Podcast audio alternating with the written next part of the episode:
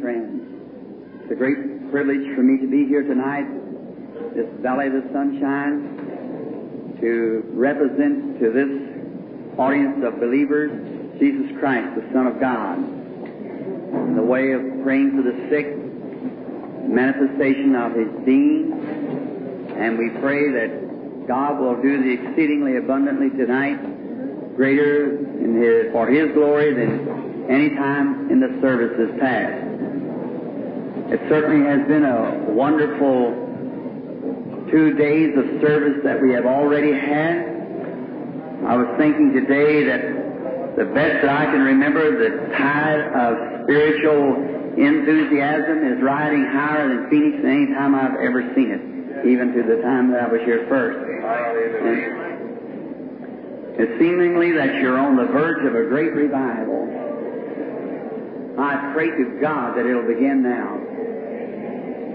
Two great uh, play, outstanding uh, pouring out places in the city tonight that I know of, two evangelistic meetings, many churches that's praying. I'll tell you a little secret.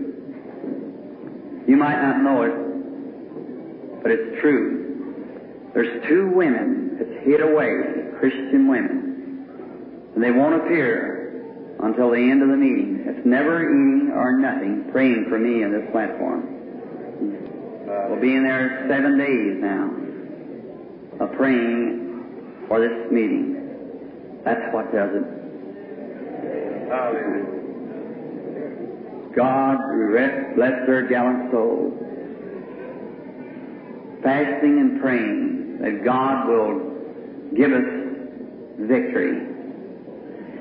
He'll certainly do it. He will be obligated to do it if we'll just ask Him and believe that He will.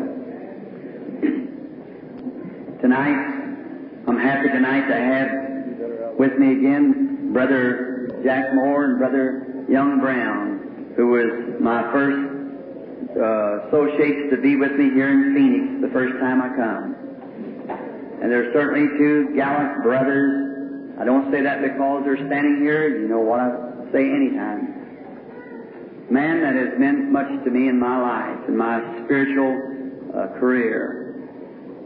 A man who believes God to the fullest extent. Believes that He's able and willing and will do anything that need to be did. Anything that his people will desire and ask, he'll do it. And that gives me a lot of consolation. I'm wondering where the little Spanish choir is. I told Brother Moore today that they sang for us the other night. And uh, I tell you, we'd sure like to get a a picture of those doing that. I told them they'd increased a little, got better in their singing. The little girls and boys in the choir. It's certainly marvelous. We appreciate it. Just as I was brought in just now, Brother Moore come back, said two ladies was just singing, said sound like he was in heaven out here. Oh, that's wonderful. I, when I get across on the other side, I've always told people if you want to look for me, well, right where the water, the sea of life comes out from under the throne, you know, where it goes down this way and turns eastward. And right across over on that big bank, the angelic choir sits there. They sing all the time because there's no night. They're singing. All these fine voices of this earth is gathered around there singing praise to the Lamb on His throne. I'll be sitting right across on the other side listening at him. So you, you put me right there. That's where you'll find me. I just want to sit down under that evergreen tree and just relax a few thousand years, just to look it all over. Won't that be wonderful? That may sound mythical, but it may not be just that way. But anyhow, by God's grace, I want to be there. Yes, I want to be there. And I believe that by His grace, unmerited grace that I have of my own, and none of my own that He gave me by no merits that I had to present, I'll be there. For those that He has called, He has chosen, and those that He has, that He, those who He called, He justified, And those who he justified, he hath glorified already. And with this earthly tabernacle be dissolved, we have one already waiting. Amen. Right in the presence of His beings tonight, in His sight, we are already glorified. Those who He justified, He hath, past tense, glorified. And what makes you a Christian is because, and long for that perfection, is because the perfection's laying right out there, that other glorified body. When this one is moved out of, you move into that one. Isn't that marvelous? What are we scared about then? we just believe and then the master of all of it said all things work together for good to them that love God. Nothing can harm us. Just as peaceful as little children playing around. We got a heavenly Father who watches over us. Whatever He sees we have need of, He just presents it to us. I used to have to shift for myself. But since I found Him to be my Father, why, He, he does it for me. I found out this in my 21 years of experience of preaching the gospel. Any job that's too big for my Lord to attack, what's use of me trying it? I just let Him have it. So, just committed to Him. He promised to take care of me. And when opposition comes, I just commit it to Him because He said He would do it for me. And if He can't do it, I know there's no need of us trying it. So we just live peacefully and go on. He brings it out all right. No need to getting all fretted up and stewing about it. Why, He's just going to make it all right. Amen. I love Him for that, don't you? Let's read some out of His precious Word so I won't be late in the service tonight.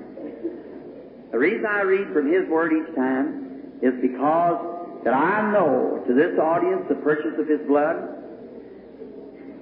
If I read one sentence out of His Word here, if you don't get no more than that, you'll be blessed by coming here. And what I read here is His Word. It will never change. It will never pass away. It's eternally right. Mine may fail because I'm just a man. Speak like any other man. Make mistakes and everything. But when He speaks, mark His Word. It's the truth. And this is His Word. Primarily, this is, this is the foundation. And every church, every born again person is built upon this foundation. Jesus Christ, the chief cornerstone. And He's the gate, the door of entrance to all eternal blessings. He is the gate, the door to the sheepfold. And this Bible is His Word.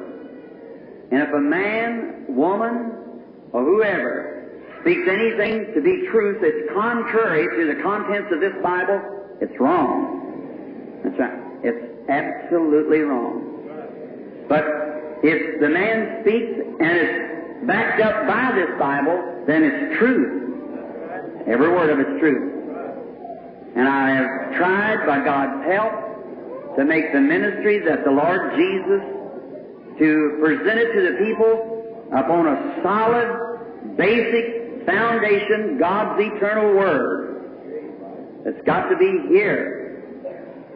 If I come and told you that uh, God gave me power to go and make the blind to see and the deaf to hear, that would be contrary to His Word. If I told you that that you touch the pole there and you'd get well, that's contrary to His Word. See? But when I come preaching the gospel, the gospel is the good news that Jesus has come and has redeemed us, died in our stead, and descended up and sitting at the right hand of the majesty of God, making intercessions on our confession. That's the gospel. See? He's making what? Intercessions on our confession. No matter how weak, how sick, how far in sin, whatever the condition is, He's there to make intercession upon what we confess that He has did for us. And anything that was included in the atonement wounded for our transgressions, bruised for our iniquity, the chastisement of our peace upon him, with his stripes we were healed. Any of those things, those attributes of his death that we take in our heart and believe to be the truth, and confess that he has done it before he ever we feel anything about it, He's before God to make it right, to make intercession. If I was paralyzed, in my heart I believe He healed me. I'd confess that I was healed. If I couldn't move a, a muscle, I'd, and I believed it, I'd confess that I was healed. And then according, if I mean that from my heart, not just mentally upset, but from my heart, if I mean that, before God, He's making intercessions upon my confession. Hallelujah. That's right. And He has to bring it to pass. Just think of that. Now, in His presence, see, Hebrews 3.1 said He's the high priest of our profession. Profess and confess is the same word. Profess anything or confess anything. Confess means to say the same thing. If God said, by stripes you are healed, then I say, by stripes I was healed. He said, He bore my sins, I say He bore my sins. I don't have them anymore. He bore them. He said He healed me when He died for me at Calvary with stripes. I say He healed me there. I believe it right now and accept it. That settles it. And uh, no matter how I feel, how this, the, the, it looks, if I say, well, look, you say you're healed, and look, uh, look at your body, I don't have a thing to do with it. Not one thing. God's done said so. It ain't what I can see, it's what I believe. When I was so sick that I couldn't hold a mouthful of food on my stomach, the best doctors in the nation had examined me said it's impossible for him to get well. And I read God's Word. And I asked God to help me. And I eat cornbread, beans, and onions. And I took a big mouthful, and my mother got scared and called the doctor. I swallowed them, and when I swallowed, they come right back up again. I held my hand over my mouth. No, no.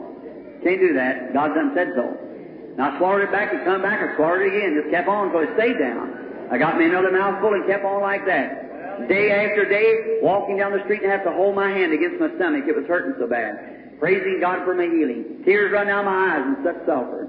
Suffering so bad.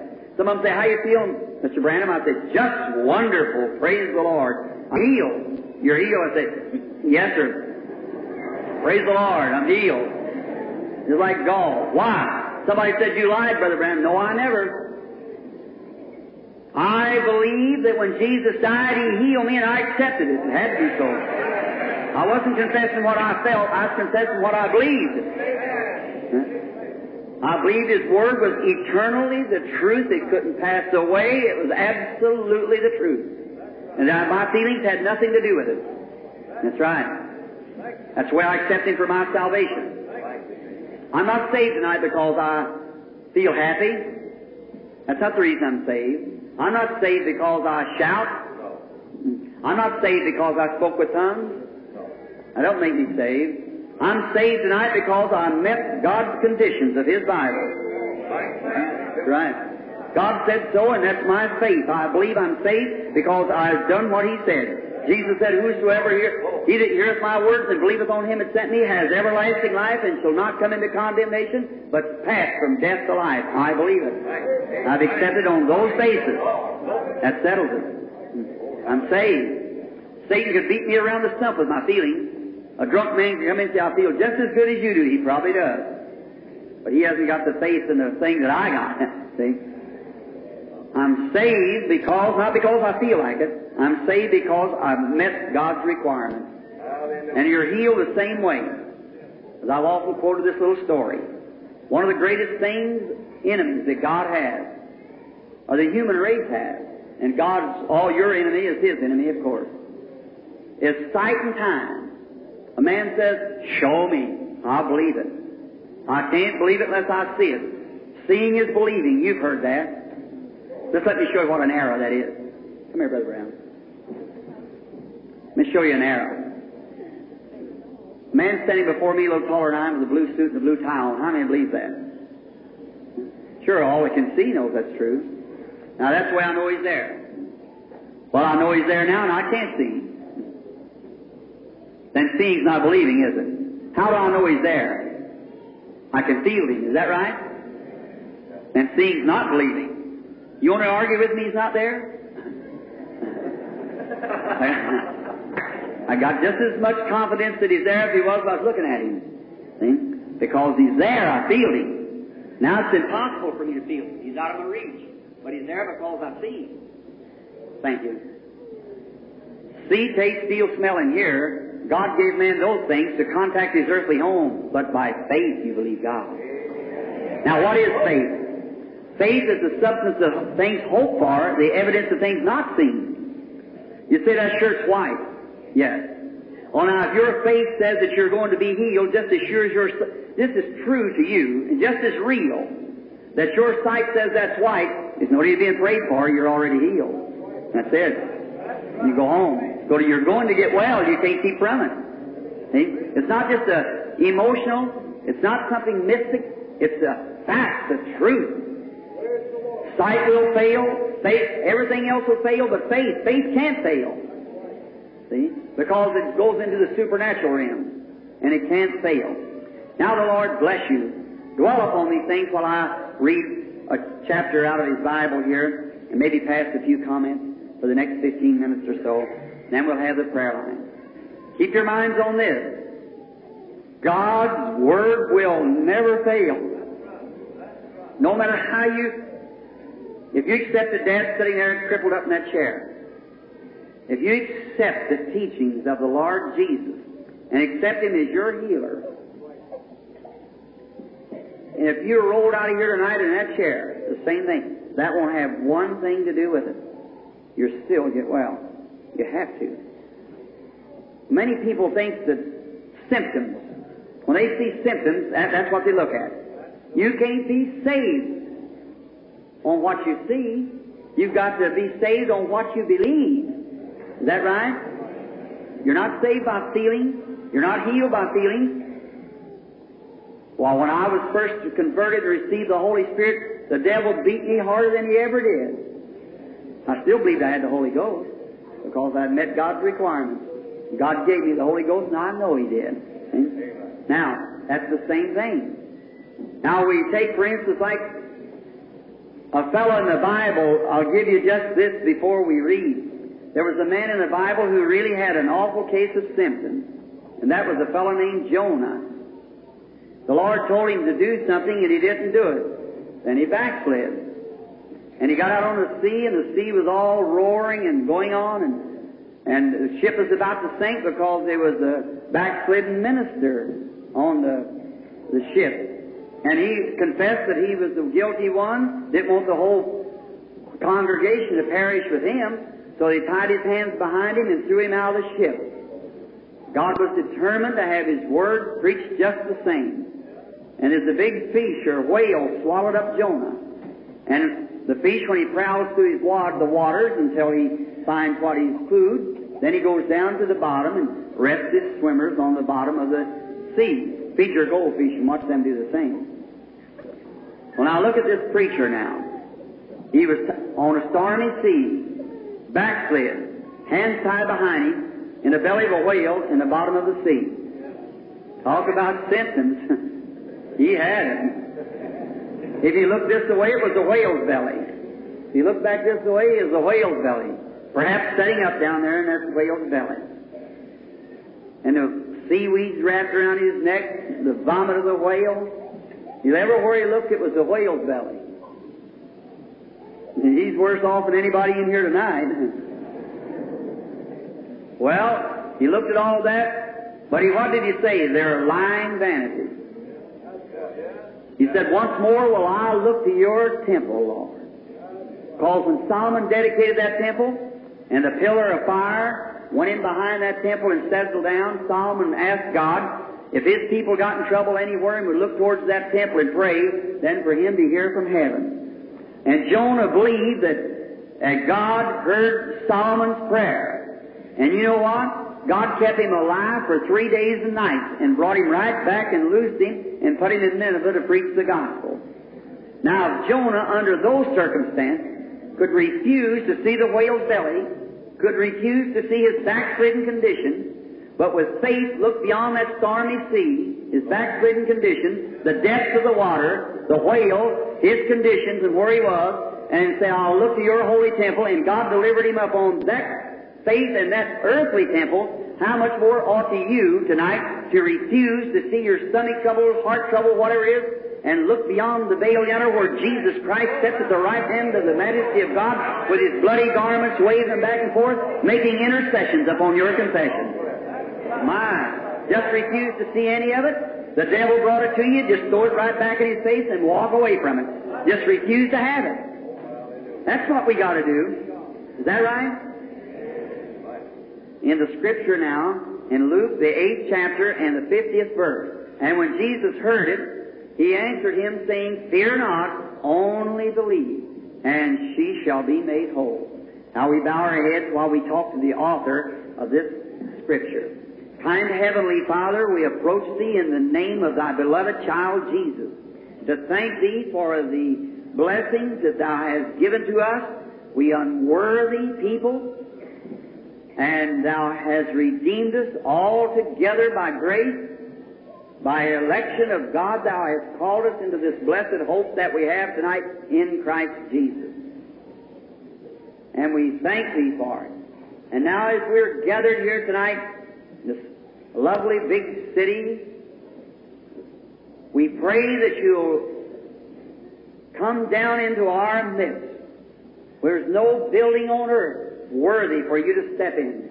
There's no people worthy for you to speak to. But thou hast not considered that. You've come to the poorest, to the low, the ignorant, the outcast.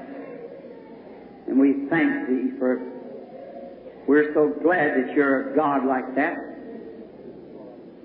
What could we do if you were haughty and indifferent? But thou art that, that, that kind of a father. You're sweet and loving forgiving. And that just makes us love you that much more.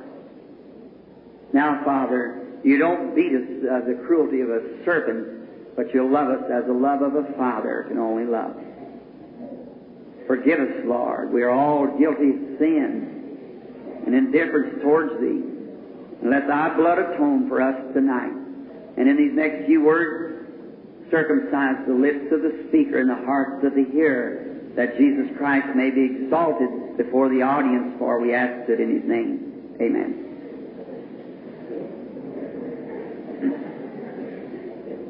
Our text is dealing tonight, of course, with the resurrection of the of Jairus' daughter.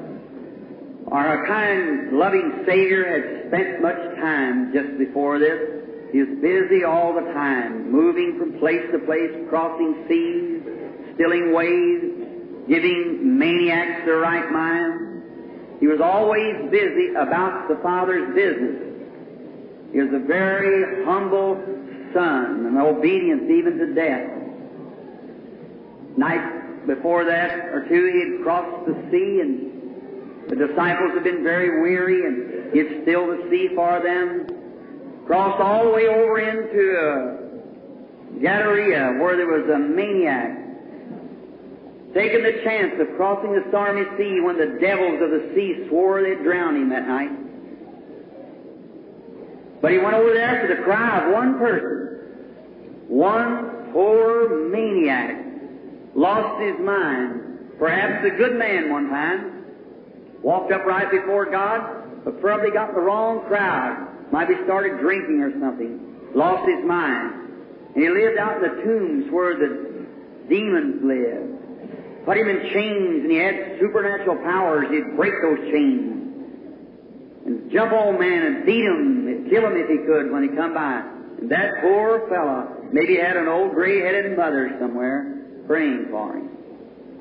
Jesus crossed the sea all the way over to Gadara to give mercy to one man. He'd do the same tonight. Where one humble soul is calling to him, he'd cross seas or leave the heavens to answer that prayer. The same Jesus yesterday, today, and forever. He went up on a mount. Prior to this time, he watched the little ship as it went out into the ocean. The disciples had left the shore, and they left without him. They got in trouble. You know, did you ever watch that? If you and I leave without Jesus, we're going to get in trouble too. The devil's going to set a trap for us just as soon as we get out from under that shelter of his protection. The devil set a trap for him, for the disciples. But here's the lovely part.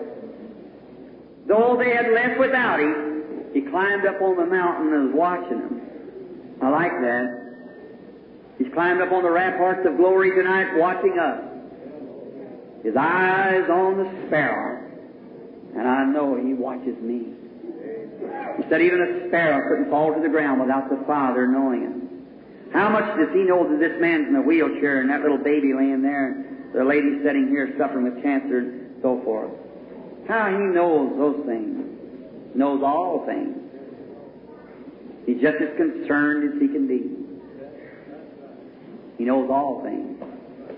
And then when He came to him, we'll notice over at the other shore there's a, a little fellow by the name of Jairus.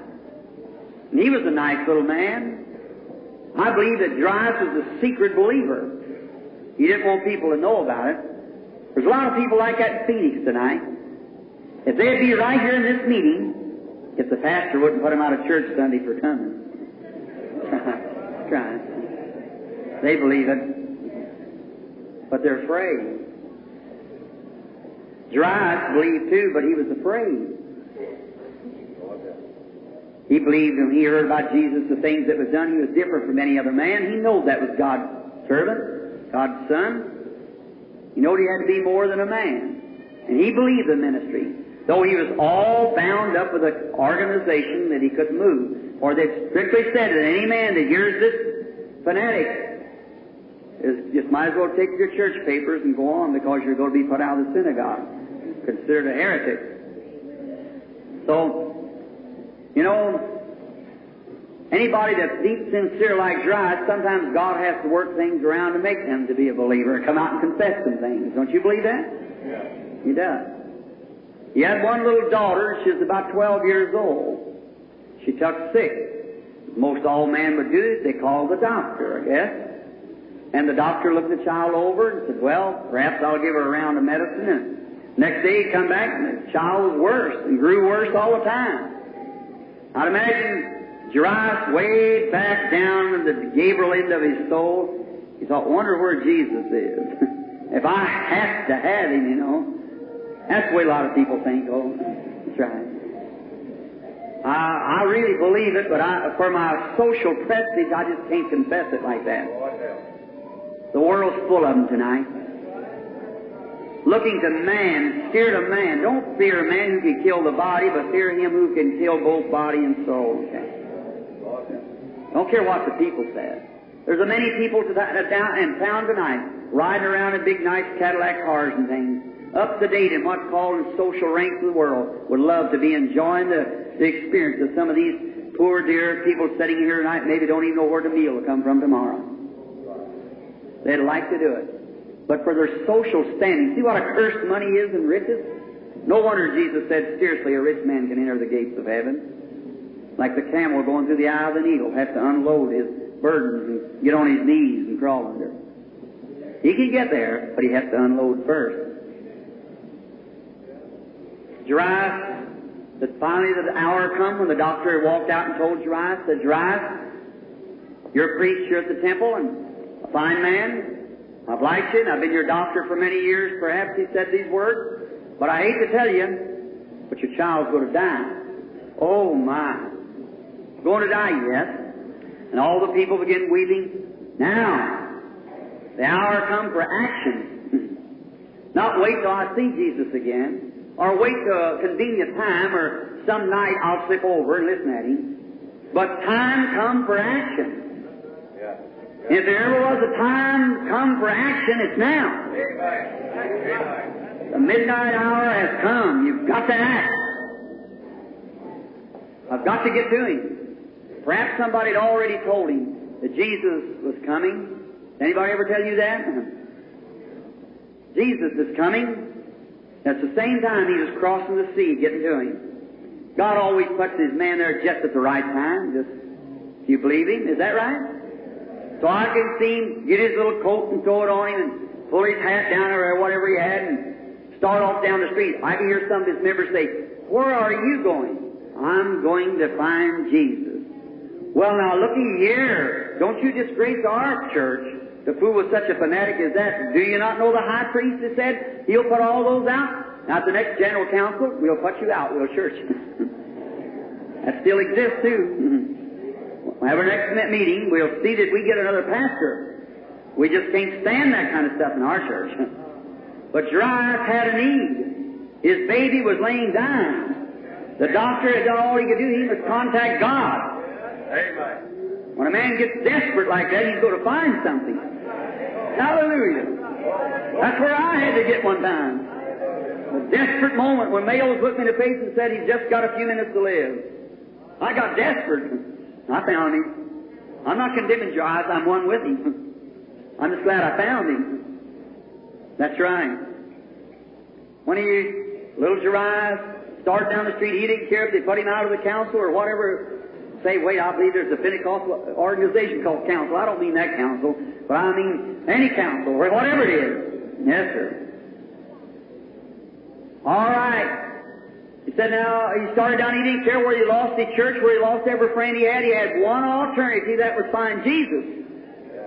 Somebody told him Jesus was coming, so he went to find out. Now I see the little old ship or little boat, the disciples uh, pulling, Jesus sitting in the back with his head down, moved into the willows, and I hear the willows parting as the little boat got to the shore, and Simon Peter jumps out and grabs a hold of the rope and wraps it around a tie post somewhere. Up on the hill sat a little woman knitting. So I wonder what's all the discouragement all the upset about down there. She looked down. Someone said, you know that healer? He's come to our town. That's him down there. Don't go down now. But that poor little woman had had a blood issue for many years. She'd sold all she had, give it to the doctors, and none of them could help her. They couldn't stop the issue of blood. She said, if that man is the Son of God, who he claims to be, I won't have to have him to pray for me. I'll go down there and just touch the border of his garment, and I'll get well. That's right. I'll just touch his garment, and I'll be well. In other words, if I can make some kind of a contact, I'll get well. And I see her coming, pale face, withered up, later knitting down, and here she comes down the hill. There stood the priest saying, Where are you going? I'm going to meet this man Jesus. Do you realize that we'll put you out of the church? I don't care. And away she went. Right on through them. Here stood another man saying, Do you know the days of miracles is past? Don't you know I'm a teacher of the Scripture? We haven't had miracles since the death of the last prophet. Well, we don't have no miracles. Them days is past. Moses did miracles, but this guy's just a fanatic. It's just a bunch of psychology. That's all it is. I can just see her. They said, You cannot go. I can see her duck her little head down and just crawl between your legs and go right on anyhow. She wanted to get to Jesus, for she said, If I can get to him, I'll touch him and I'll get well. That's it. That's something. Away she went. Jesus, everybody around him like that, and she crawled up behind him and she touched his garment. And when she touched his garment, he stopped. Looked around over the audience. Something happened. He's the same yesterday, today, and forever. You'll do the same thing here. Just touch him one time and see. Looked around. The daughter, thy faith has made thee whole. Amen. This is not hid, it's in the Bible. Thy faith has saved thee. And the woman felt in her body that the blood issue had staunched, stopped. Little Jairus had met him and said, Master, my little girl is laying at the point of death. Won't you come heal her? And he said, I'll go. Said, come lay your hands on her. Now that was his point of contact to lay hands on. The woman, her point of contact was touch his garment. According to your faith, be it unto you. Here he goes. They're walking along, and I imagine little Jairus' heart beating heavy anyhow. Looked around and see who all's around. All of them standing saying, Isn't that Jairus? Isn't that our one of our local pastors here in the city? Well, here he's having a. I bet he's come to sit for his girl because we've heard she's been sick a while. Wait till the next council. We'll fix that guy. We'll put him out. We'll learn how to believe these fanatics. Mm-hmm. We'll take care of him. And I can see little Jairus, he didn't care. He'd already contacted Jesus. The man once contacted Jesus, he's a different man. That's right. Oh, he was smiling. he didn't care. There stood all the priests. Good evening, brother. walk on. He didn't care. Not a bit of red in his face. He'd contact Jesus. Looked over and seen Jesus. It's all right now. He's going up to my house. Brother, when Jesus comes to your house, everything's all right then. Amen. That's all. Coming up to my house. Well, Satan always does these things, you know, like this. And About that time here come a little fellow, perhaps with ashes on his head, which was the sign in those days in the Orient as a sign of message of sorrow. That don't trouble the master. Your daughter is already dead. Then the blow came. I can see little old his heart skip a beat. He looked around and he started to scream. And he looked over toward Jesus. I can see him slowly turn his head. Don't fear. Only believe. That's all right. His heart started back beating normally again. As long as Jesus said only believe, that settled it with him. He knew he was a believer. Straightened up, swallowed a few times to get his heart back in the right place, started walking on. Jesus said, Didn't I if you believe you'd see the glory of God? Moving on. Come on down to the house and hear the people was out in the yard screaming and a carrying on. There comes our pastor with that fanatic. I hear someone say, if your doctor has said there's nothing can be done for the girl, you ought to know not to fool around them fanatics. If your doctor said nothing can be done, nothing can be done. But he was wrong. Though he's done his best, not disregarding him. And many times he's wrong today, too. He's just a man like I am and you are. Said if your doctor can do her now, the girl's dead and she's laying in there, and now you've brought disgrace to her church, the girl's already dead, and she's laying in there, and now you got him over here, and there she's dead. Died while he was coming. What a disgrace you brought on our church. That didn't bother her try. He moves right on. Jesus don't, done says, only believe. In my heart, he says, I believe. Jesus told me if I believe, I'd see something. I'm believing. I'm going on. That's the way to do it. I can see some of his neighbors run out and say, well, they won't even move out of the neighborhood, perhaps. But he went right on in. There are the people, and Jesus said, give peace or place. What all this to do? Why screaming and weeping? Don't do that. Said the girl's not dead, she's sleeping. Well, they said, now we know he's crazy. We know he's a fanatic now. We know the man don't know what he's talking about. Because we know she's dead. We've embalmed her and laid her out on that couch, put the flowers around her. We know she's dead, but Jesus knew better. Hallelujah. Don't make any difference what the people says, it's what Jesus said. Make any difference what Mama said, it's what Jesus said. Don't make any difference what the pastor says, it's what Jesus said. Don't make any difference what Brother Branham said, it's what Jesus said. Make any difference what the doctor said, it's what Jesus said. He said, only believe. So Jesus put them all out of the house. You know, that's a pretty good lesson right there. Those who wouldn't believe him got put out. Imagine there'd be a whole lot of that at the resurrection, don't you imagine so? He put them out. They get them out. He took the ones who really believe. I can see Jairus sit over in the corner and say, Now, Mother, act nice. This is him. This is the one the prophets all spoke of. And he told me not to fear. And Mother, in my heart, since I've met him, something has happened. I hear mother say, you know what? When I looked at him, something happened to me. Amen. That's it. Only get in contact with him. That's all. Says here, why? The others didn't have any need. These had a need. It's just those who have a need gets in contact. But I believe him. I've, I've never heard him say no more than give peace. That's all I've heard him say. But something peace entered me. and I believe with you. I see Jesus look around and say, now, Father and Mother, you come with me. And Peter, James, and John, you come too. Faith, hope, and charity. You come along with me. And they went into the room, put all the outsiders out. There he was standing there in the outside wall around. The very audacity. That fanatic, I'm a priest, and he put me out of the building. Don't make a difference who you are.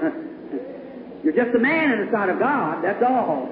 You might have a lot of social prestige and have DDs hung on your name, but that don't make you no more than that bootlegger that was converted about an hour ago. That's right. He said, Well, look who I am. I've got a social standing. I'm a red scholar. And he put me out. Such a wall, but it was on the outside. And Jesus was possessed with all the fine qualities of God. God was in Christ, reconciling the world to himself. When everything was failed around here, he was possessed with a power that he could speak in another tongue. He called an unknown tongue. So that's out like that. And that girl's soul that had done sailed out to eternity on her returned back into her body. Hallelujah. Took her by the hand. Of course, her blood been taken from her, been bombed. Said she's weak now. Give her something to eat. Oh my! What a Holy Ghost meeting in that. I could see little old Jairus's eyes and spark and said, Didn't I tell you? Didn't I tell you? Out into the room, out into the street, everywhere else, tell everybody. Didn't I tell you? See, fear not. Only believe. All things are possible to them that believe. No matter what the circumstance is, what Papa says, what Mama says, we're believing what God says. And the Bible says in Hebrews 13:8 that Jesus Christ is the same yesterday, today, and forever. Is that right? Then if He's the same, He cannot be a dead Christ and be as He was then. Because He was alive. He walked on the shores of Galilee. He was alive. He not only walked on the shores of Galilee, He walked on Galilee. Like it was on the shores. Well, He's risen from the dead. And He lives tonight. Not in body form here on earth, but in spiritual form. The Holy Ghost. It was made manifest in flesh in order to take away sin. But a little while he said, and the world will see me no more. Me. Pronoun. Personal pronoun. Yet a little while, and the world, that's the unbelievers, like it was around Jairus' house that day, will see me no more. Yet ye shall see me. Who's ye? The church. Why, he says the disciples. Oh no. Ye shall see me, listen to the rest of it. For I, another personal pronoun, will be with you, even in you, to the end of the world. That group of people has been gone 2,000 years, but he's still in this group of people. And when this group ceases, he'll be in another group of people. Is that right? He'll be the same yesterday, today, and forever. You can touch him till he'll turn. Is that right? He's the same Lord Jesus. He's the same one that said, only believe. Even in the face of death, he said, only believe. Believe what? Believe for the impossible. The doctor's done said the girl she might have died of cancer for all I know. I couldn't tell you what she died with, but she was dead. No matter what she died with, she was dead. The girl was already, as soon as uh, anyone died, immediately they embalmed her body. Take them out and buried them by an hour or two later. And then from the distance from where Jesus had to come, it's probably been more than a couple hours since she died. And when Jesus got to her, to where she was, laying there, Jairus had to believe for the impossible. But impossible melt away like a snowball on a hot red stove when Jesus Christ speaks. They, your, your scares just settle down. Jairus' heart moved steady as he walked up there, knowing that Christ told him these words, and he believed. Peter asked him one night, said, If it be you bid me come to you on the water. Jesus said, Come. That's all Peter had to hear. Come. He jumped out of the boat and started running to meet him. And even on his road, when fear comes, he saw the big waves, big white cap bursting as high as this building. He got scared. And as soon as he got scared, he got his mind off of what Christ said, come. He got scared. He got his eyes on the symptoms. And he began thinking. Now you take this in your heart tonight. That Jesus said this. Whatsoever things you desire, when you pray, believe you receive them, and you shall have them. It'll be given to you. And he said, If I be lifted up, I'll draw all men unto me. The things that I do shall you also, greater, because I go to my Father. He did not claim to be a healer. He only claimed to do just as God showed him by vision. Jesus spoke and said he did nothing except God first showed him what to do. The man cannot lie, for he was God. See? He said in St. John 5.19, Verily, verily, I say unto you, the Son can do nothing of himself, but what he sees the Father doing. That doeth the Son likewise. Well, if the Son has resurrected, and said, The things that I do shall you do also, for I'll be with you, even in you, to the end of the world. Then the Son of God lives in His church to perform the same things that He did when He was here on earth. If He will come tonight and bless our gathering together and will perform the same things that He did when He was here on earth, will you accept Him as your Savior and as your healer? May God bless you while we talk to Him in prayer if the sister will come to the organ. Here's some handkerchiefs to be prayed over. Now with one accord, bowed hearts before the Maker. Kind Heavenly Father, we approach Thee to thank Thee for this written word, to realize what a supreme sacrifice has been paid that we could have this word tonight. The most persecuted book in all the world, and yet the greatest seller of all literature that was ever written. It's the, it is the absolute one book that every word is infallible. And these things we believe with all of our heart. In the contents of this book it is written that from the body of St. Paul was taken handkerchiefs and aprons to the sick, and the evil spirits went out of them and diseases, and they were healed. Because they've seen that Paul was sent from you. They've seen him have visions, and what he said come to pass, and they believed him. And they believed that whatever he touched was blessed. And they've taken off of his body handkerchiefs and aprons. Dear God, as long as this Bible is read here on earth, I believe there'll be somebody who will have that kind of faith. And tonight I'm thankful to be speaking to a group of that people that believes this just the same today. Now lay hands upon these handkerchiefs because the people has brought them in faith. Realize we're not St. Paul, but you're still the same Jesus. And it was you, Lord, that the people were looking to in your servant, Paul the Apostle. Paul's hands were like any other man. But their respect to you through him, knowing that you were chosen, he was chosen of you. And they feared God. And I pray now that you'll bless these handkerchiefs, and when they're laid upon the sick and afflicted, may the evil spirits go out of people. That poor old mother waiting tonight, that little sick baby waiting for these handkerchiefs. When it's laid upon them, may they rise and be made well. Send the Holy Spirit, Lord. May He come into our midst just now and reproduce to we, the believers tonight, not because that He'd have to do it, but for a confirmation of His Word, which we believe, saying the things that I do shall you also. May He come tonight and confirm that Word with signs and wonders great outstanding miracles. May he who stood by Paul and Silas stand by us tonight, spreading forth his great arms of glory over this building, and may the power of God catch every heart just now. And may there not be a feeble one among us when we leave. And as we go, may we say like those from Emmaus, did not our hearts burn within us?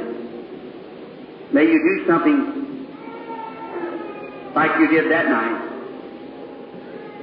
You done something in a way you did it, no other man could do it. Just the way you did breaking that bread. And now, Father, in this prayer line tonight, do something that they'll know that no other man can do it but you. And then we'll go away with the same blessings to rejoice, to join with the rest of the people in this city and say our hearts burn within us Come see the man that told me all things that I ever done, like the Samaritan woman. And we'll bow our heads humbly and give thee praise, for we ask it in the name of thy beloved Son, Jesus. Amen.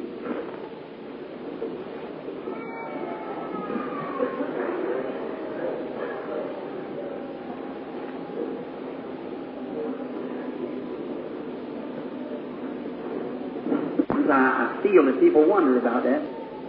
See, Look, all prophets, seers, poets, inspired people always are considered by the world neurotic. I believe Stephen Foster was the greatest uh, folk songwriter America ever had. Many of you know Stephen Foster's literature. The old folks at home, Swanee River, Old Kentucky home. That old Kentucky home just across the river from where I live. One day sitting there not long ago at his desk where valued I forget how many thousand dollars years ago where he wrote that famous song, The Old Kentucky Home. I was sitting there looking at his picture and it's supposed to be an angel that touched him, giving him his inspiration. Fine looking man. The Swanee Hotel not long ago when it was East Stanley Jones down in Florida. I was thinking the same thing. I thought, Mr. Foster, you had it in the head, but not the heart. He would get up in inspiration. He was born under that sign for a writer. You can't do it. It's the gift of God.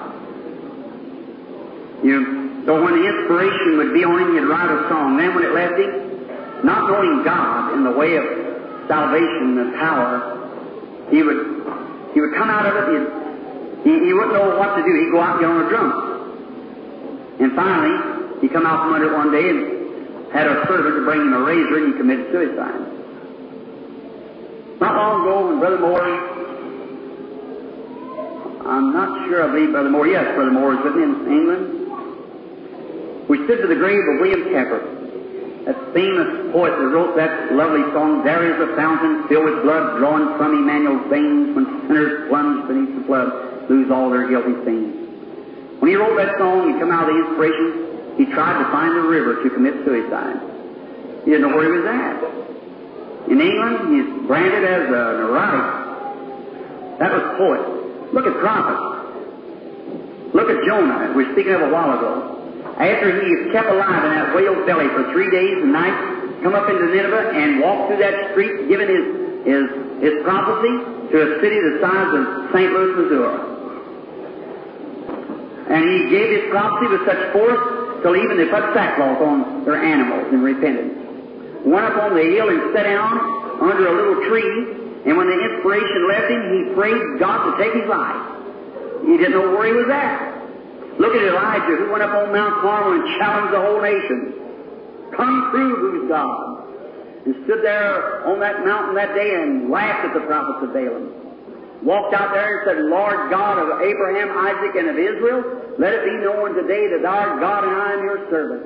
And the fire of God fell and licked up the water and took up the sacrifice, then stood right there and bowed his little head between his bony body and prayed, and God sent rain on the same day. When it hadn't rained for three years and six months, not even dew had fell.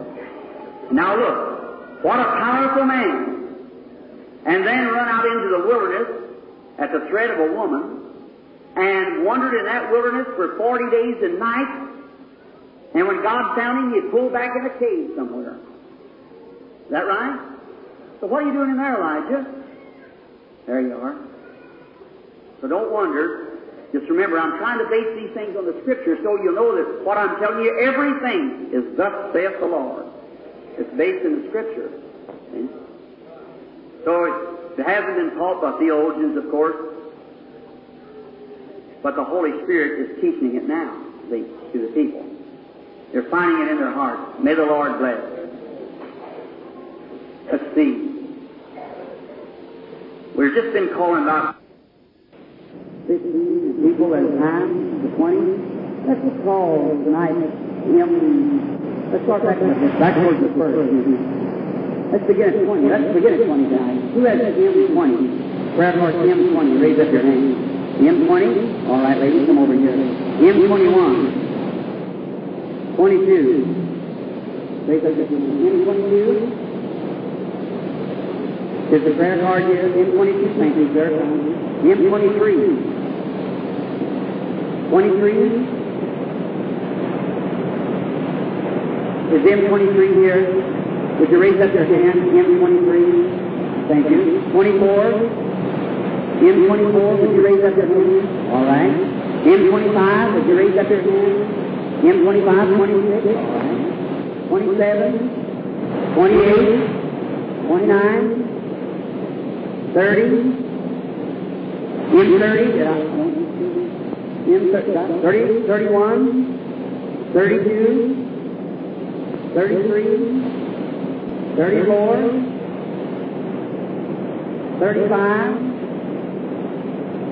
how many? 15 seconds. I think that's about.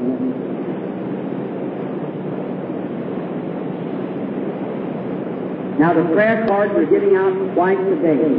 Given out once in the afternoon at 3 o'clock, between 2.30 I guess and 3. And the next is given out between 6 and 7 in the evening. Come for your prayer card at one of those times. These people coming to the platform to be prayed for, there's not one second of assurance that they'll be healed. God in their faith has, as far as healing, if you believe me to be God's servant, I'll tell you this and listen closely. Every person in this building is healed now. I base that on thus saith the Lord. As far as God is concerned. And every sinner in here is saved right now. And it has been since you sinned. But it'll never do you any good for either one, for your healing or your salvation, until you accept it as your own personal property. Then it comes in effect. When I put my name on a piece of, on a deed that you all, if somebody give me, it becomes legally mine then. And Jesus Christ has given every one of you tonight, every person in here, every believer, a checkbook. And at the bottom, it's got his name signed to it. Just fill it out and send it in tonight and see if he'll recognize it. Don't be afraid. Don't be afraid. The cashiers are a little busy sometimes, but he'll get to it. Just recently, while they're getting the line lined up over there, I was praying for a woman. Two women it was. Uh, can I have your attention closely while I tell you this so you'll understand? And I, a woman come by and I watch what he says. After about one or two people, I become su- kind of subconscious. I know I'm here, but I'm not just. It's you just. I just want to try to explain because you can. But anyhow, the woman was told she had a, a serious stomach trouble. And watch now, I might tell you, go after come out of the vision, say, "Go and the Lord bless you." That's me saying that. Go and Jesus Christ make you whole. That's. Uh, sometimes I see it turn dark around the person, and I know death's on them, and they're going to die. I never tell a man. Not that I'm led to tell them. Because even though God could pronounce death on that person, yet their prayer could change that. I want to see if you say amen to that. It did do it once. There's a prophet by the name of Isaiah went up and told Hezekiah that thus saith the Lord, you're going to come die right there. You're not coming off the bed. And Hezekiah turned his face to the wall and wept bitterly and said, Lord, I beseech you to consider me. I've walked before you with a perfect heart. And he wanted 15 years extension. And the prophet, now why didn't God talk? Why didn't God talk to Hezekiah? He was the greatest man in the whole Israelite kingdom. Is that right? He was a king. And do you believe he was talking to Jehovah? The Bible said he was. He was. Why didn't Jehovah talk back to him? God has ways of doing things. Instead of telling Hezekiah, Hezekiah standing face to face with Jehovah, saying, Jehovah, if you'll spare me for 15 years, consider me, will you, with tears running down his cheeks? I know your prophet just come told me I was going to die. So I know he's a prophet, and I know what he says is your word, and I pray for you to spare me, because I've got something I want to do for your kingdom and so forth. And reason it out with him like you would with any man. And God, instead of speaking right back to the king over his people, stops the prophet. They go tell him I heard him. Could you imagine Isaiah coming back to that crowd? Here Isaiah come walking out from the king. There was the, the dignity standing around the gate. What about it, great prophet of God? What about our king? Thus saith the Lord, he's going to die. That settled it. Walked on down here at the gate, out outside of that said the soldiers, What do you say, prophet? What about our king? Thus saith the Lord, he's going to die. Going out to the poor people, stand at the gate. Oh, great prophet, what saith the Lord about our king? Thus saith the Lord, your king is going to die. Yet thus saith the Lord. And then God told him to go right back and tell him that he's not going to die. What happened? Prayer. Most powerful weapon that was ever put in, a, in the, among anybody. I see Isaiah walking back there. Pardon me, he's going to live. Thus saith the Lord, he's going to live. Thus saith the Lord, what done it? Prayer. Changes things. Is that right? So many times on the platform, I see it turn dark. I just say, "Go ahead, the Lord bless you." See, the Lord make you well. But when you hear speak out, "Thus saith the Lord," mark that down in your book. See what happens. That's, see, I have no way. He said that. When I'm speaking, it's not me under inspiration. It's not me. It's Him. That, that pillar of fire that you've seen in the picture. That woman was told this stomach trouble. Ready? Just a moment. The woman told with stomach trouble, Thus saith the Lord, you're going to be well. Go eat. And a woman come behind her, had a lump on her throat, and told her just the same, she was going to be healed. The woman, when she left the platform, she felt for her lump. It was still there. She went off the platform rejoicing. She said, if God could inspire that person to tell me what was in my life, I'd be daring to disbelieve that what he said wouldn't come to pass. That's right. The Bible said, Go ye and what no more? Go ye and what? Sin no more. What is sin? Unbelief. Go ye and disbelieve no more, or a worse thing will come upon you. So don't even come in the line. You're not ready to believe. See? Go ye and disbelieve no more, or a worse thing will come. The woman went home. To, she tried to eat, and every time she'd eat, just burn her up. She couldn't do it. Weeks passed, six weeks or more. She's still believing. And one morning, her children all went to school, and she got so hungry, and she picked up a little piece of toast and ate it. It didn't come back up. She thought that's strange. Real funny feeling come over. She ate some oats. It didn't come up, so she drank a cup of coffee. It stayed down too. But she just felt so good. She said, "I believe I'll run down and tell my neighbor." And down the street she went with her little shawl on her down there, a little woman about in her thirties, and she run down to tell the other woman. Said, "Oh, sister!" She started to tell her when she go tell her what happened. And when she knocked at the door, she heard somebody screaming. And she opened the door and ran in, and there was a woman standing on the floor screaming top of the voice. The lump had just left her throat. And they come to find out, and they followed me over to a meeting in Chicago and stood and testified to what happened, Brother Brown. Well, I said, do you not know that sometimes when you pray, the angels of God can't get to you at that time? Daniel prayed one time, there's 21 days before the angels could get to him. Is that right? But when God has spoken anything, it has to come to pass. What was it? The angel of God knows those people, know what God had pronounced, and he was going through that neighborhood right then, hunting them women up, performing what he said would come to pass. What if they disbelieved? What if they lost faith? See? Believe. No matter what comes or goes, believe anyhow. Now, if I tell the truth, God will testify the truth. God will never testify to an error. It'll always testify to. So may the Lord bless you. While we once more, let's sing this slowly like this. Not only believe, let's just raise our hands and say, Now I believe. All together now. Now I believe.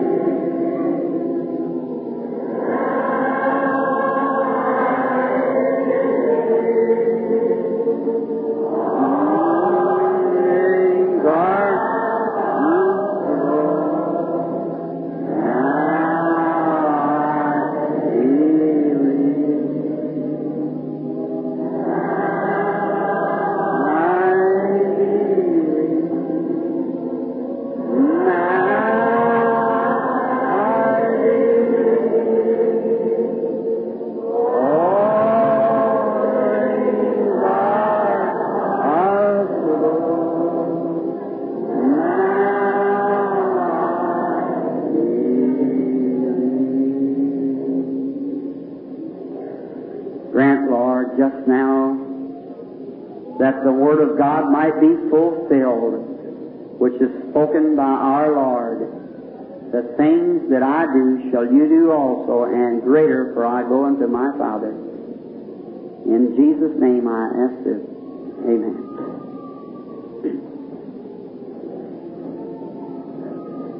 Now, be reverent. Don't move around. And do just as you're told to do. Remember that. I'm not responsible for critics. Anything happens to a critic, I'm not responsible. To a Christian believer, yes. Now, in the name of Jesus Christ, the Son of God, I take every spirit in here under my control for the glory of God.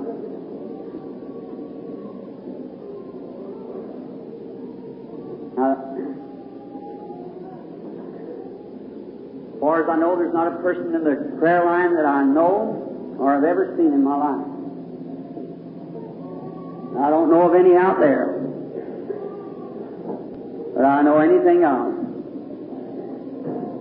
How many in here that's sick tonight hasn't got a prayer card, and yet you want God to heal you? Raise your hand. But just everywhere. Now, the thing I ask you to do is believe this. Believe that Jesus Christ is the same yesterday, today, and forever. And what He did then, the, the things that He did then, He promised that them would follow His church until He returned again. And believe that I am here tonight as His servant, not worthy, unmerited grace, why I'm here tonight. But by sovereign grace and election of God, God has sent me as a witness of the resurrection of Jesus Christ. Then believe Him. And if a word that I would say, if I've told the truth, God will testify of the truth. That's right. Now I must talk to the woman because His Spirit all around. And I'm conscious now that the anointing of the Holy Spirit is near where I'm standing. The angel of God that you see in the picture here is just real close to where I am right now. And now, if Jesus of Nazareth is standing here with these clothes on, could he heal anybody? No. The only thing that he could do was say, I healed you when I died for you. I did everything that I could right there. But now, to this woman, if he's the same yesterday, today, and forever, and he to this woman here, he had talked to her like he did the woman at the well. Why do you think Jesus talked to the woman at the well for? To contact her spirit. He said, Bring me a drink. She said, Well, it's not customary for Jews to ask Samaritans such. He said, But if you knew who you were talking to, you'd ask me for a drink. I give you waters, you didn't come here to draw. And she said, while the well deep and the conversation went on till Jesus found where her trouble was. He said, Go get your husband. She said, I have no husband. Said Ryan, you got five. She runs said, come see a man that told me everything I've done. She said, I perceive that you're a prophet. She said, Messiah is coming, and he'll know those things. He'll be able to tell us those things. I know you're a prophet, but when Messiah comes, he'll tell us all things. He said, I am he who speaks with you. Now, if he's the same yesterday, today, and forever, and his anointing is with his church, unworthy, yet to fulfill his word, then talking to you would be contacting your spirit. Is that right? Then you know, sister, if I could do anything for you to help you and wouldn't do it, I'd be a brute. But the only thing that I could do would be to help you in some way, like preach the gospel. That's why God set some to preach the gospel, some to teach the gospel, some to play music, some to be deacons, some to speak with tongues, and some to interpret tongues, and some to uh, to pray for the sick, and some prophets. Is that right? All those are setting the church for what? To edify the church, to bring the church together. Now, we're living in the closing of this world's history. The time is at hand. The Gentile dispensation is winding up. Just like he did with the Jews, he's showing a great measure of grace to them, making his last call. So the unbelievers will blaspheme the Holy Ghost and be worthy of the, con- of the condemnation they're fixing to receive. But how blessed those will be that'll stand out and outshine the stars that'll believe on him in his great works of this day. Now, I'm not standing here to read your mind, sister. I'm only standing here to see what he'll tell me. If he will tell me, we're strangers, aren't we? I guess this is our first time ever seeing each other in all the world. I don't know nothing about you, and you know nothing about me. But now, if Jesus is r- raised from the dead, then if he was standing here, which he is, well, he would know what was wrong with you and what you've done and what you should do. And anything like he said to Nathaniel, I saw you when you were under the tree. He believed it.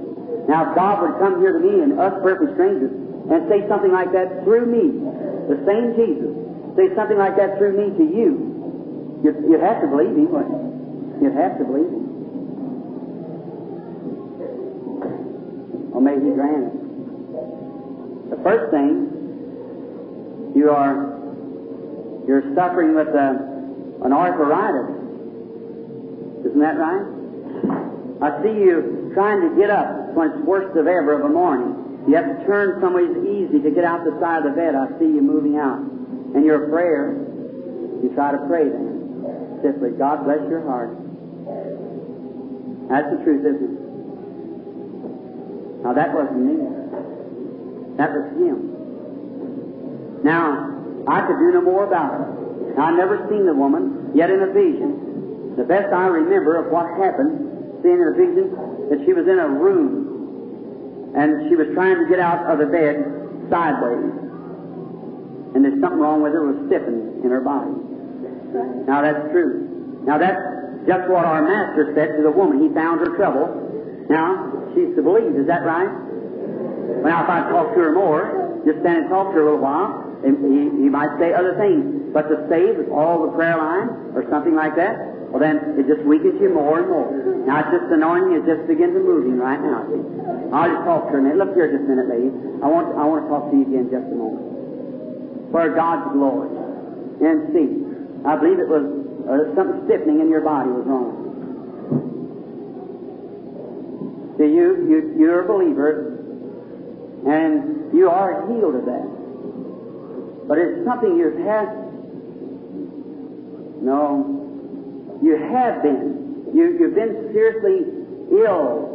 Uh, I see doctors around you. Some reason it's a it's a gland trouble, a serious. And I see them walk away shaking their head, and they give you a year to live. That's a is that right? But say that's been longer ago. You wasn't quite as great as you are now, and it was a, must have been about two years ago. Is that right?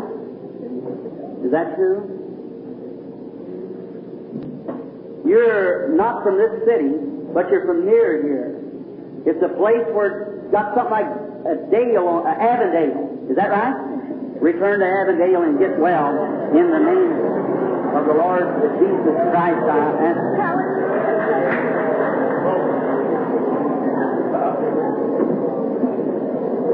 Have faith.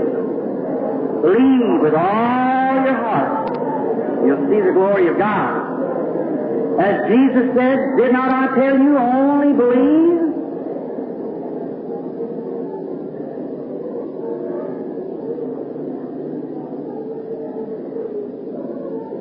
How do you do?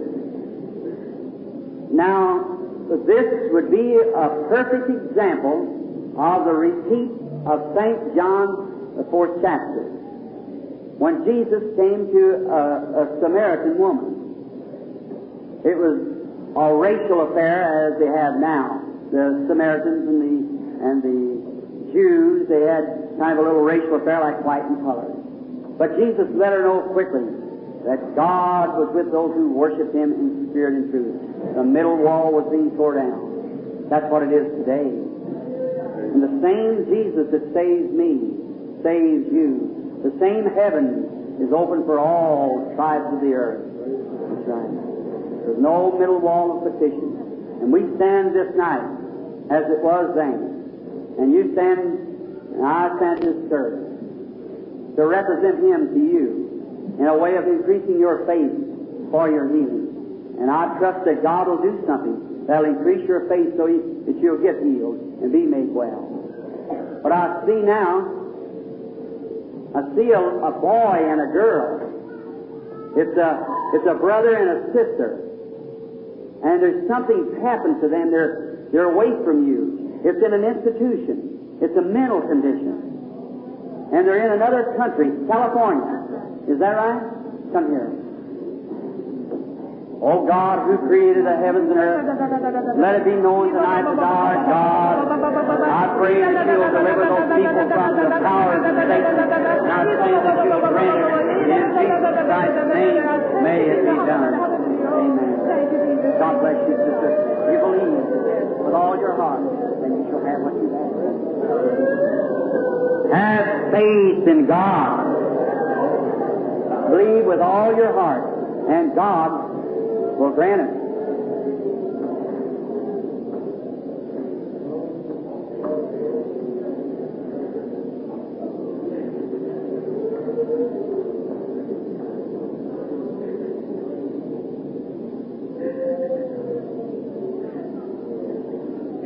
Your friend that held your pocketbook? What do you think about that lady?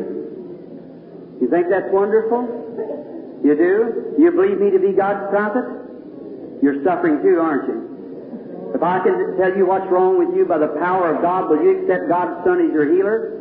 You have gallbladder trouble, is that right? That's right, raise up your hand. Then stand up on your feet and be made well in the name of Jesus Christ.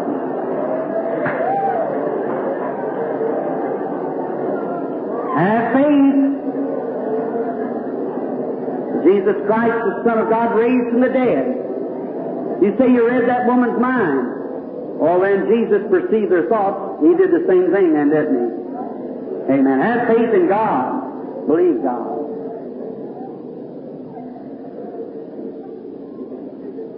Is this a patient room? Come here, sir. Suppose we're strangers to each other. We do not know one another.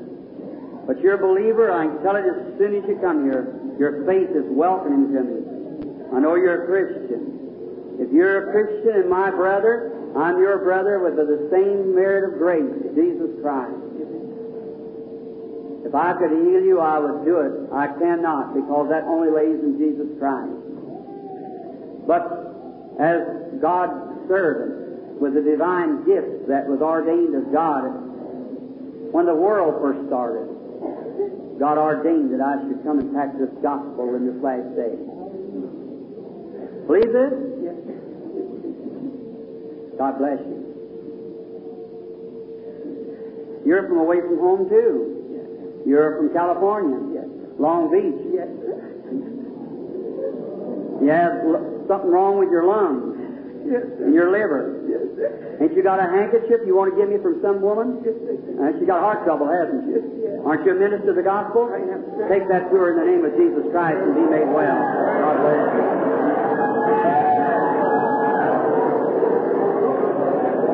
Have faith in God. Just believe Him, He's here. Jesus Christ the same yesterday, today, and forever.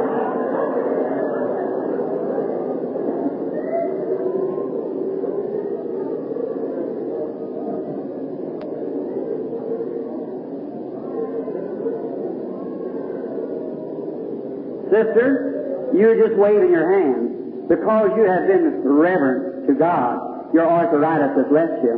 Stand up on your feet. Stomp your feet up and down. It's all gone. The stiffness is gone from your legs. You're healed. God bless you. Let us say praise God and give Him praise. We thank the Heavenly Father for the magnificent works of the Holy Ghost, which is now present to do the exceedingly abundantly above all that we could do or think. Blessed be His name. Amen.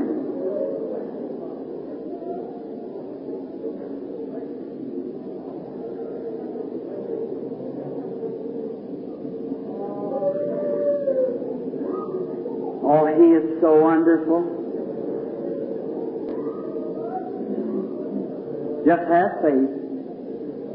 What did you jump up for just a minute, a while ago, mister? You know you were healed, didn't you? Isn't that right? Yes, sir. That's right. You had you had um, a stomach trouble and a heart trouble too. Isn't that right? That's right. Raise up your hand. He healed you then. God bless you. You were healed. I just want to confirm it to you. Now you can go home and be well. God be with you. Is this the patient's phone? Uh, Brother Moore, excuse me, huh? All right, come, lady. Do you believe me to be God's prophet, uh, uh, servant, or whatever you want to call it? I'm just a servant, and nothing I am. It's just Him now. I'm, I, uh, well, He's Him, and you're you're conscious that you're in the presence of something. You know it's not a man. If I could heal you, I would do it. But I have no way of doing it. But our Lord Jesus Christ has a way of doing it. Now look on me. Just a moment. And like Peter said as he passed through the beautiful gate to the crippled man, look on us. Or Elijah said to Jehoshaphat, if it wasn't for the presence of Jehoshaphat, I wouldn't even look towards you, the king of Judah, Israel. You've had trouble. You've had an operation. And that was something in the back, like a kidney, and it wasn't successfully. They tied that kidney to something. It was altogether a mistake. And the doctor that performed that is in an institution, mentally upset and gone. Come here. Great Jehovah God, have mercy. I pray that you'll heal this woman and heal the doctor. He didn't mean to do it, Lord. I pray for them both, that through one trying to help the other, now, Lord, help them both. Satan, you hid from the doctor, but you can't hide from God. Come out of her. In the name of Jesus Christ. May she both be made well. God bless you.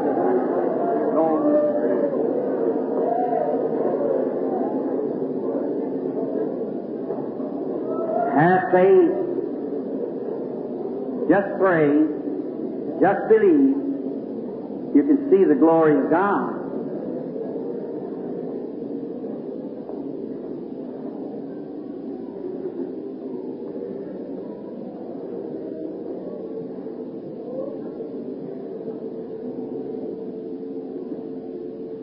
You'd put up your hand there, sir, leaning up like that. You want to get over that high blood pressure? You believe that God's going to make you well? You believe that God healed you? You're praying then, wasn't you? You're praying for me to speak something to you. He heard you. You're healed now. You can go home, be made well. The little lady there was praying also next there, yes, the one there with lung trouble. He, he healed you too, so you can go home, be made well also. God bless you. Come, bring, bring the man. How do you do, sir? I suppose that we are strangers, sir. I have never seen you in my life, know nothing of you. We're just two men that's met here in this world, standing here before this audience of people. And our, uh, the God of heaven knows both of us. He's fed us all the days of our life. If, if Jesus Christ, His Son, has risen from the dead and been made manifest in His, in the, his church to perform the things that He did in the days gone by, then if I am testifying truth, then He knows all about you. Is that right? I see the man going away from me. You've had a trouble, a parallelism in your faith. Since a child, you've had that. Little boy, dark hair, paralyzed in the face. You're suffering now with an ulcerated stomach. That's caused from smoking cigarettes. You smoke cigarettes, you shouldn't do it. Say, by the way, I see you as a rosary. Or you've been a Catholic and just recently converted. Is that right? And you're concerned about your father and mother. They're Catholic, yes. They're not here, are they? No. Your mother has varicose veins in her legs and your father has heart trouble. Is that right? Go take the gospel to them in the name of Jesus Christ and may they be saved.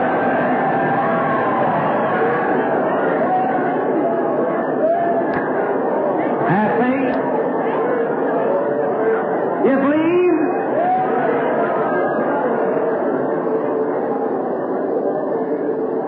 You don't feel that heart trouble with your hands up there, lady sitting there, do you? You don't feel stand up on your feet. Our lady, you sitting there, sure, you got stomach trouble. You want to get over the stomach trouble? Stand up on your feet. The rest of you want to be healed? Stand up on your feet. I challenge every one of you in the name of Jesus Christ. Stand on your feet. Oh God, you made heaven and earth. Pour your blessings upon this audience. I condemn every demon that's bound the people. Come out of them in the name of Jesus